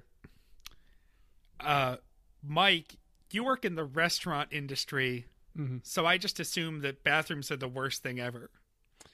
Uh, they're pretty bad. We try to really stay on top of it, but I've worked in other restaurants and I have uh, also been in a management position where I would have to go to a lot of restaurants during the day, and sometimes the bathrooms were tragic. Like you you would walk in there and then just decide you'd never wanted to go to the bathroom again and walk out. Elizabeth, this is where you you are lucky because you're just home, right, or out. Is there something we should know about the German bathroom situation? Is it more or less awkward because they don't get humor, right? So you can't just laugh it off if you walk out and it smells. You know, I like I do. I spend a lot of, of time at home and and I really and I hope this isn't too much information, but I rarely poop in public anymore because I am home a lot. But one of the reasons too mm-hmm. is that we have a bidet and I don't think I can ever go back to living without a bidet. It is the greatest thing that has ever happened to me and I don't know why America doesn't have them. That it's really the best experience. I I've heard people who move to Europe or spend a lot of time in Europe and come back say things like that, but it's just such a foreign concept to Americans. Mike, you're not allowed to leave the country, so how do you land on this? Well, um, I did encounter a bidet fairly recently. I was at a Super Bowl party at probably the worst casino um, downtown uh, in in their um, high roller suite because my friend is a is a high roller in Vegas, but it it was all the decor was straight out of the 1970s, and there was a bidet in there but it was so low. It was like a squatty potty bidet, and I was like, I felt like I was gonna fall on something and get impaled or something. I just I looked at it, I took a picture of it, but uh, I lost my nerve and peed in the sink. you're supposed to sit on it. We actually had to go to YouTube and watch a video on how to use it because we didn't know. So Are you sure that was YouTube and not you porn? It was definitely YouTube. But yeah, we had to let you actually are supposed to sit on it. It's just a sink that you wash your butt in, basically. I have like a little thing of soap right next to it and a little towel. Well, it was it was so low that I you know the sink was more comfortable for me to sit in. yeah. Oh, and speaking of squatty potty, my dad got me and all of my siblings squatty potties for Christmas. He had to ship mine here. I tell you, it's worth it too. What a thoughtful man. I know he is really about gastrointestinal health, and um, it really like he traveled with it. He drove to Florida recently, and he like took pictures of it in his various motel rooms under the toilet, so he could show us all on Facebook that he was traveling with his squatty potty. You know, I was worried when we started getting ready for this episode that you might be shy about the poop half of this show, Oh no. and you've you've proven me wrong completely. I just like the mental picture of your dad checking in at the hotel with a squatty potty tucked under his arm. I am sure that's how it went too. He has no shame. Right. And I'm sure he even explained to the receptionist what it is and why he travels with it and how she should look into it and how and he will probably go into anatomical detail of how it was beneficial. I'm sure. I'm Sure. sure. Right. Draw, Your- draw some your dad's pictures a on the cor- back of the hotel Your dad's card. a career pitchman. I imagine that by the time he was done checking in, she was on Amazon ordering one. I I should I should hope so. right. It's good for your health. Nineteen dollars ninety. Uh, before we move on, I want to mention so we had the Little Red Bandwagon meetup a few weeks ago when I was in Seattle, and we met at Optimism Brewing. And I think I may have mentioned this on the show, but Optimism Brewing is a new venue, a new brewery in place in Seattle, and it's extremely modern. The decor is somewhere between industrial and IKEA, and the bathroom situation is uh, it's a huge bathroom, and you walk in through these like gigantic oversized double doors and you see a sink like a like a public restroom sink with the sensors but it's one of the big sinks that's round and there's like six stations at it. And then you realize you're not walking into a lobby for two bathrooms. You're walking into a hallway that just has individual stalls. It's a unisex bathroom and there's a there's a bunch of urinal stalls on one side and a bunch of toilet stalls on the other and each one has a full size door, floor to ceiling walls, and you go in and you have your own private little booth. And so, from a privacy perspective, it was awesome because you know, it's not like being in some shitty public bathroom where the gap between the door and the frame is like an inch and a half wide and you can totally see everything that's going on, which one of my bathrooms at work is like, and it's horrible. I can't imagine why anyone ever thought that was a good idea. But on the other hand, there is that super awkwardness of coming out of your little stall and there just being some girl like standing right there hanging out. Uh, it's 2016. I'm a very modern guy. It didn't bother me, but it was a little awkward. I think it was awkward for everyone there. Yeah, there's a restaurant here in Austin that has the same setup, um, and it, it was kind of jarring the first time, but we've been there a few times now, and it it seems more normal. Yeah, I think No. I'm seeing more places where if they have two bathrooms, like single bathrooms, they're just first come first serve, and that's fine. I don't have a problem with that at all. It was just something weird about the the shared, like, hand washing station and entering together and like being in very close quarters in a unisex bathroom because uh, the the Right. floors, the walls may have gone floor to ceiling, but they weren't exactly soundproof. Right, and I'm and I'm definitely not as when there's women in the like the sink area or whatever. I'm not nearly as comfortable putting my foot up on the sink and shaving my pubes. It really makes me feel a little bit ashamed. and we have had a conversation about how you need to clean things up hair wise Yeah. because summer's coming in That is texas the other. I do. Ooh. That is the other thing the bidet is really good for is for trimming stuff. So that is another reason why you should get a bidet because it's a nice place you can sit Oh. that has like a drain or a place to catch things. and It's great for shaving. Sorry again, if that's too much information, but no no i'm yes, taking I just- notes I really want to sell the bidet to Americans. It has so many good functions. Hey, I'm bidet curious.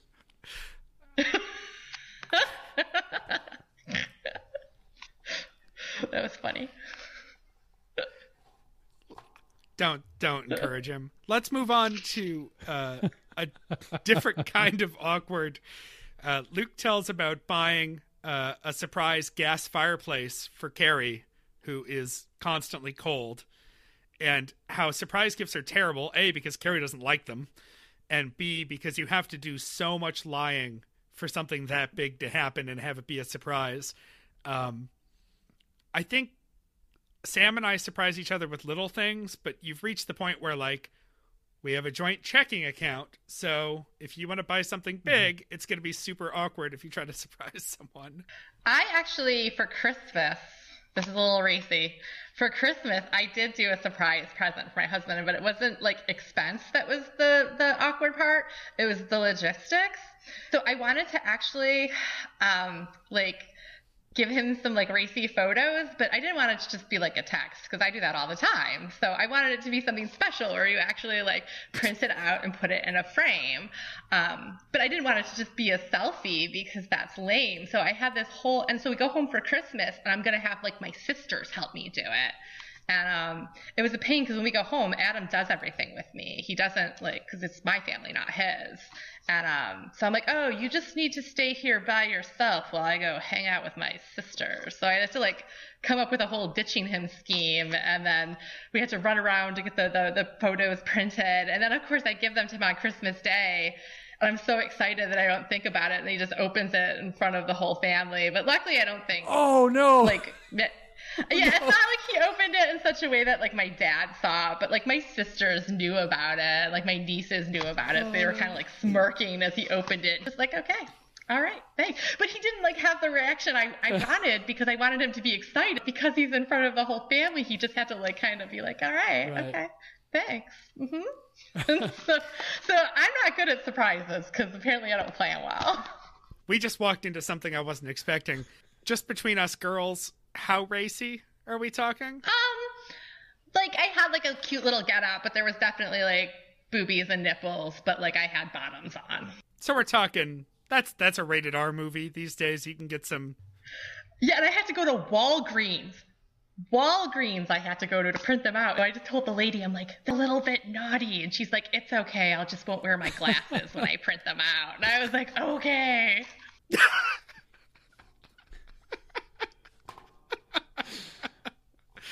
Uh, all right.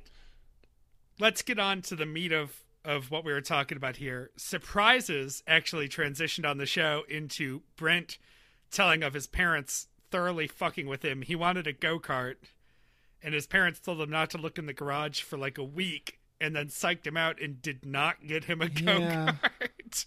That's awful. I don't. I think they're on pretty shaky ground there. That's pretty mean.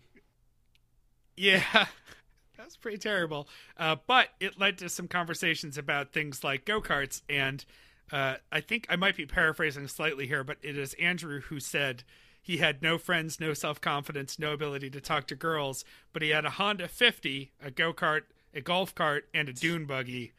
To which Brent said he is Ricky Schroder with a beard. Yeah, yeah. His dad, Andrew's dad. I've said this before. His dad was a dude, bro, big time. A- Andrew fell pretty far from that tree, but he did get get to enjoy those dude bro trappings, albeit without friends.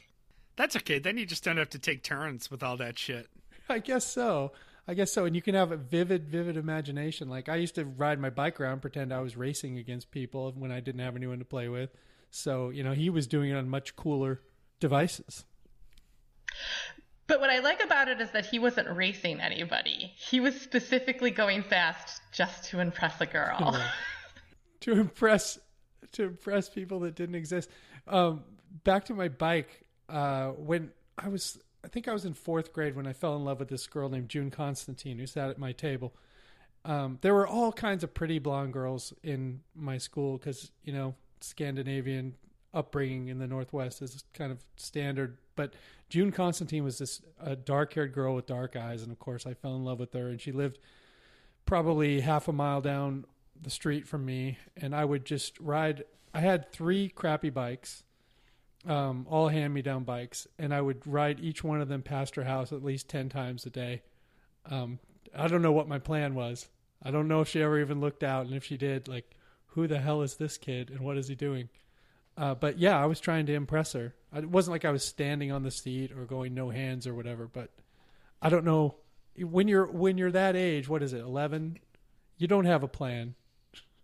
You just want you want to have a girlfriend, but you don't. You can't talk to her, and you you don't know how. You you have nothing specific to put into play to make her your girlfriend, and she never did become. My girlfriend. Aw. I'm just impressed that you've always been creepy. Thanks. I'm consistent. Because there's something just you know mildly stalkerish about that. But you're right. I mean, uh, no cell phones, no Facebook. How do you? I mean, this is like going to the neighbor kid's house and asking if they can come out and play, but you don't want to ask. You just want to be noticed. Yeah. So to be noticed, you got to be in the frame. right. So to be in the frame, you just keep riding your bike past the Right. house. I get it. Yeah. I'm sure I did the same thing. I used to ride around the neighborhood because we have a little loop that I grew up in over and over and over again. I thought that she would be impressed that I had three bikes, but then you know, thinking back at what those bikes look like, yikes! So three bikes of moderate quality, still not as nearly as impressive as a bidet. I'm just working on the the offerings of this podcast. Oh, if I'd had a bidet, she would have come right over to my house. I'm sure to do a little cleanup. Oh, wait a minute, she, there was probably no grass on the infield at that time.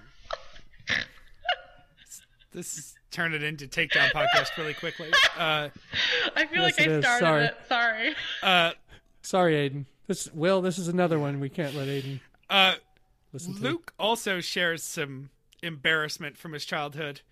Uh, he recalls a time going to visit his friend Peter Williams, who comes up on the show enough to be on the bingo board, uh, and his sister answering the door and yelling back to Peter, "It's the friend you don't really like." What a supercut. I don't think anyone else noticed that, Mike. You really gotta try. I noticed it. Okay, okay. Uh, the the fantasy for Andrew I thought was interesting because they they goad him into it, but he does say that they weren't hollering at him. Hollering. That's my favorite. Well, the fantasy aspect of it is is what really I really loved because I was just like that. Like I was, you know, really socially awkward, very very. I, still have a lot of social anxiety, but it was even worse back then.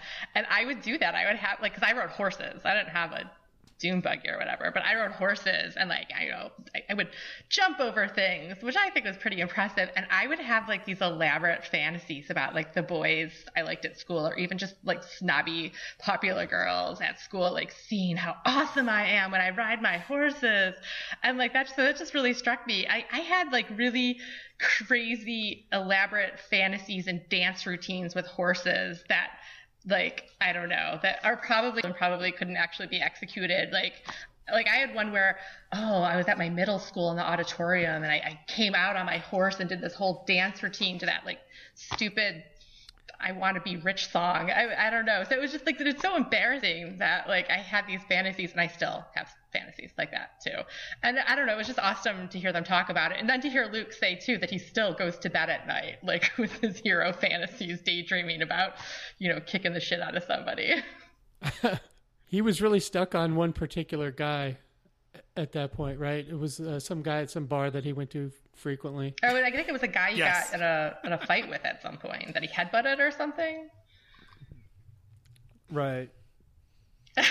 You're going to have to be more specific. I like that in your fantasy, as long as the terrorists are laying down in 10 yard intervals, you've got this covered. Because you're just going to. You're gonna gallop and you're gonna jump over each one of them Exactly. and just dazzle them into submission with your horse dancing. Yes. Well, that's the way action movies used to always lay out. Is like there would be the villain, the the hero would be facing um, like fifteen different guys, but they would all do the courtesy of coming at him one at a time, like in the old like um, Bruce Lee movies or whatever. It's like, well, if everyone just jumped him right now, he they'd get him, but they keep coming at him one at a time, and he's able to dispatch each one of them. So that's kind of the way it was laid out. I can see where where that fantasy comes from. Thank you, Mike. Thank you. Oh yeah. I I always had a dream of saving the day, but I don't remember any of the specifics. And I didn't have an Elizabeth Carroll. I didn't have one girl or uh, uh, a June Constantine. I didn't have one girl. It was it was always someone different. It was whoever was, you know, probably geographically convenient or whatever. The cutest girl to live within a one mile radius Sure. um, and I was, of course, extremely awkward, as I think we all were. I mean, I don't know. I I didn't. Well, I had my I I met my high school sweetheart when I was 15, and we dated for a few years. But before that, I I had no no game of which to speak, and uh, I can't imagine.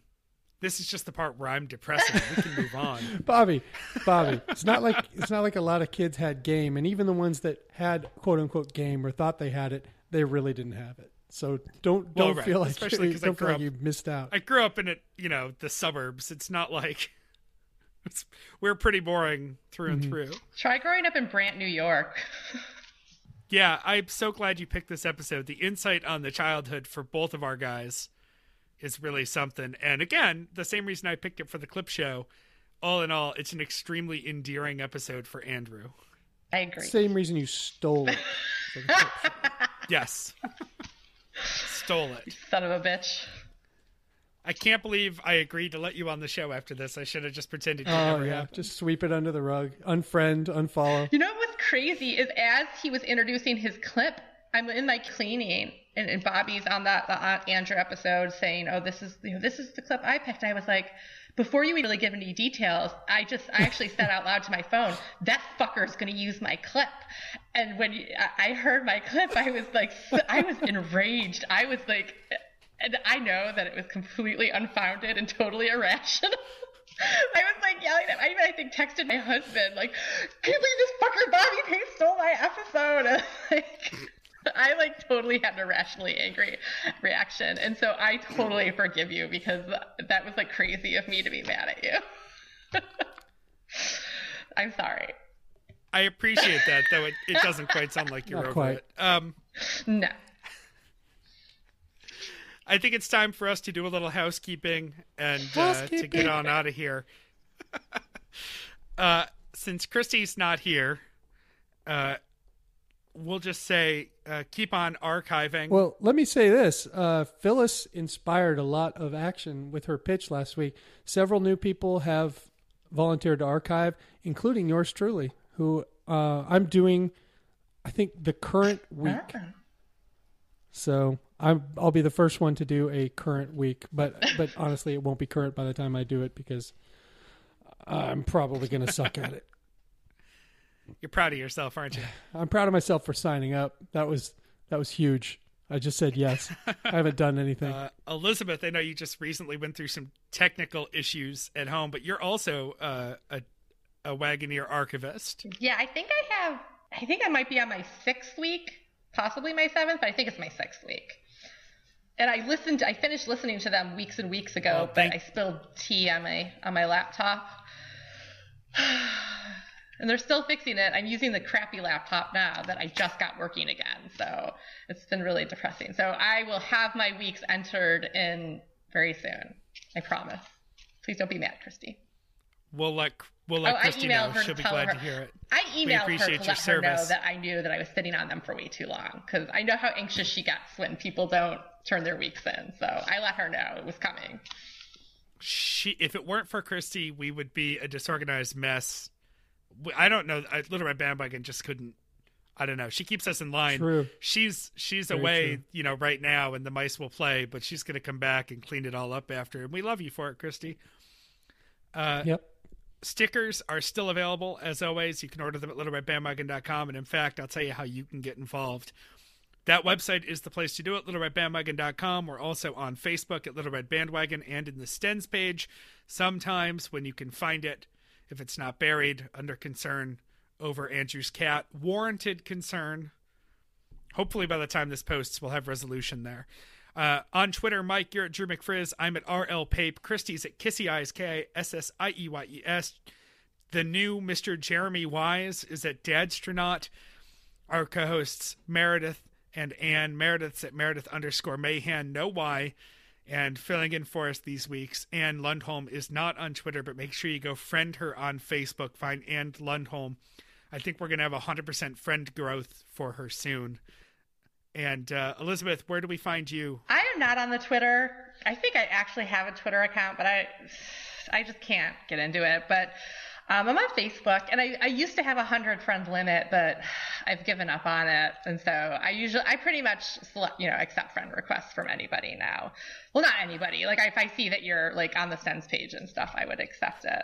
Um, but I have a question. Are you the clicker? Are you the bouncer at a nightclub? Like somebody dies or unfriends you, and you let somebody else in? Yeah. Is there a fire code? Why is it? a Well, I just picked a number because I didn't want it to get too full and just full of like fucking people I didn't care about. Um, it's full of fucking people I don't care about now because I think I'm up at like 239. But I just wanted to pick a number, so I picked 100. And the problem is, is my family's too goddamn big because my rule was I wouldn't unfriend family. But I, I would get to like 120, and I would post that like, sorry everybody, but a culling's coming. I got to get rid of 20 of you. Like people be like, please don't unfriend me. Man.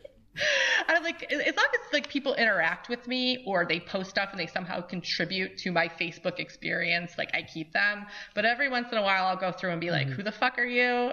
Like, and I'll unfriend them just because they don't contribute to my community at all. So why have them cluttering up my list? So Bobby, what, don't you do the birthday thing where you see it, you, the birthdays come up and you're like, I don't even know who that is, and then I you do. cut them? That's a good way to do it. Oh, but you know who you should follow on Facebook, if I could just make a plug, is my sister, Margaret Archetta, who just wrote a book and self-published it. If I could go ahead and plug her, called Sir Duffy's Promise, The Alchemist Theorem, Sir Duffy's Pro- Promise, which you can get on Amazon, the Seattle Book Club, and Barnes & Noble. Just want to go ahead and plug my sister's book. Thank you. I like that you threatened to do that earlier, and then I completely missed it when you did it. Now there it is. So yeah, congratulations. Friend request sent. the show the show Twitter is LRB Podcast. You can email us at littleredbandwagon at gmail.com. And here is our voicemail number. Yo, this is Wagoneer Lauren. Word on the street is the LRB isn't getting many voicemails, and it's probably because their number doesn't have a catchy jingle, so I wrote a rap about it. Well, my name is Lauren, and I'm here to say the LRB needs your calls in a major way. You've got Meredith and Bobby and Mike Frizzell, and while Christy's on sabbatical, there's Anne as well. They're all patiently waiting for the phone to ring with your episode submissions. It don't cost a thing. Just dial 802-432-TBTL. That's 802-432-TBTL. 802-432-TBTL. 8285 is the last four digits if you dummies can't spell. Peace. And with that, Mike, when's the last time we did this, you and me? I don't remember how the order of the outros goes. I guess I do a little light giggling. Until then, this is the next party. Does this mean I'm you? Never wait for cake. And uh, we love you, Jen. And uh, congratulations, Christy and Jeremy.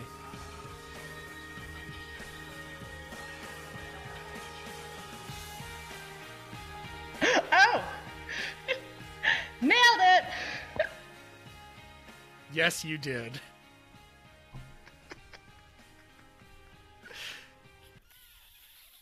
That's awesome. It is so Good show, guys. fucking hot under this goddamn blanket for it. Like I have underboob sweat going on. It's so bad. Me too.